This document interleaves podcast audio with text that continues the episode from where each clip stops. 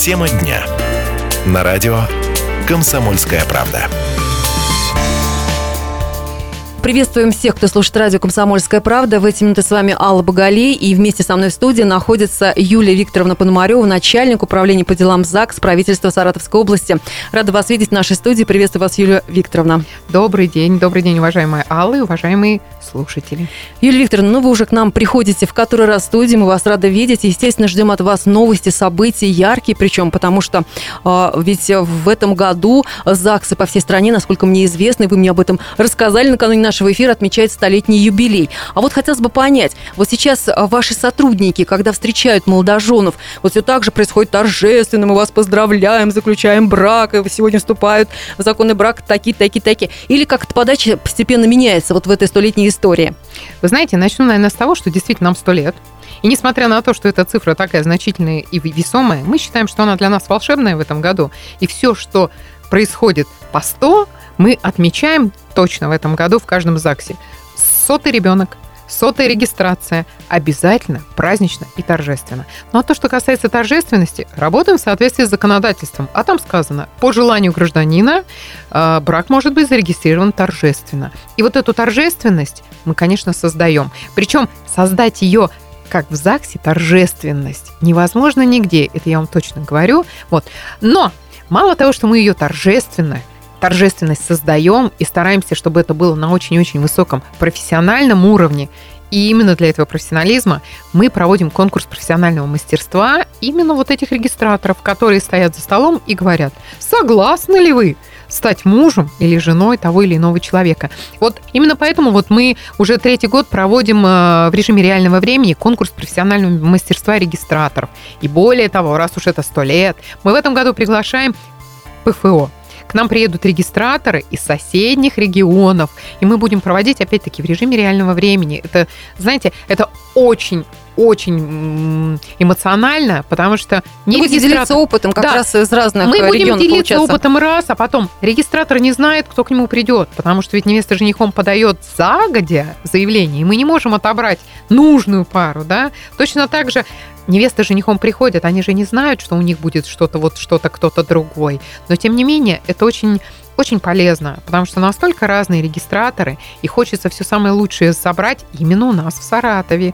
Поэтому на Саратовской земле мы вот этот конкурс проводим третий год, и, конечно, конечно, нам правительство обязательно помогает области в этом проводить конкурсы и улучшать оказание вот этой нашей услуги. А что у нас со свадьбами? Они традиционные, проходят классические, или все-таки саратовцы э, любят оригинальничать и проводят какие-то необычные свадебные торжества? Что здесь вы нам расскажете? Вы знаете, наверное, саратовцы так же, как и любые другие граждане любой другой региона, они всегда говорят о какой-то нестандартной свадьбе. Всем хочется отличиться.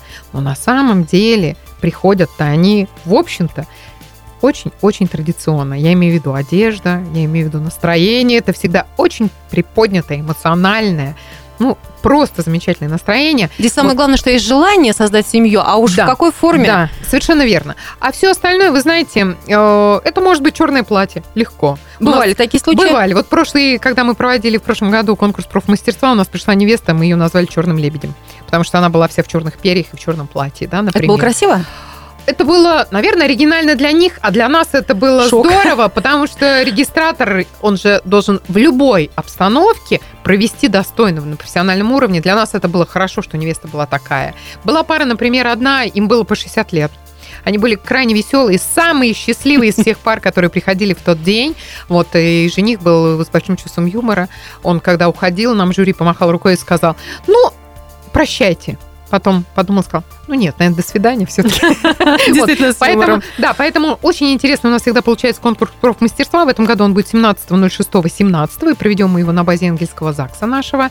И приедут все регионы, дали нам согласие. Это будет, я думаю, это будет здорово, очень феерично и очень незабываемо все-таки сто лет волшебная. Вот ведомство, которое возглавляете, в принципе, саратовцев удивляет. Я прям сейчас вспоминаю такую недавнюю историю, недавнее событие, которое произошло в нашем городе. Установили колокола на как раз Некрасово-Волжское. Uh-huh, uh-huh. Это вот чья идея? И будут ли еще какие-то необычные акции у нас в этом году?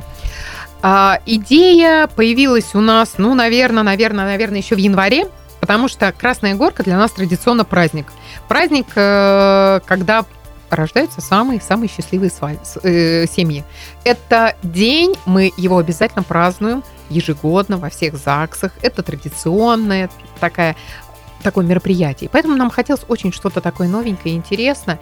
И вдруг, вы знаете, э, на одно из наших мероприятий пришли саратовские гармошки. И мы поняли, что нам нужно. Потому что ведь саратовская гармошка отличается от всех остальных гармошек именно колокольчиками. Вот таких чудесных звонких колокольчиков нет больше нигде, ни на одной гармошке. А на нашей есть. И мы поняли, зачем нам замки, вот эти ржавые, выкрашенные в непонятные Где-то цвета. везде есть уже да. повсюду. Что они там закрывают, непонятно. Где их вешать, тоже непонятно. Мы подумали, а почему не колокольчик?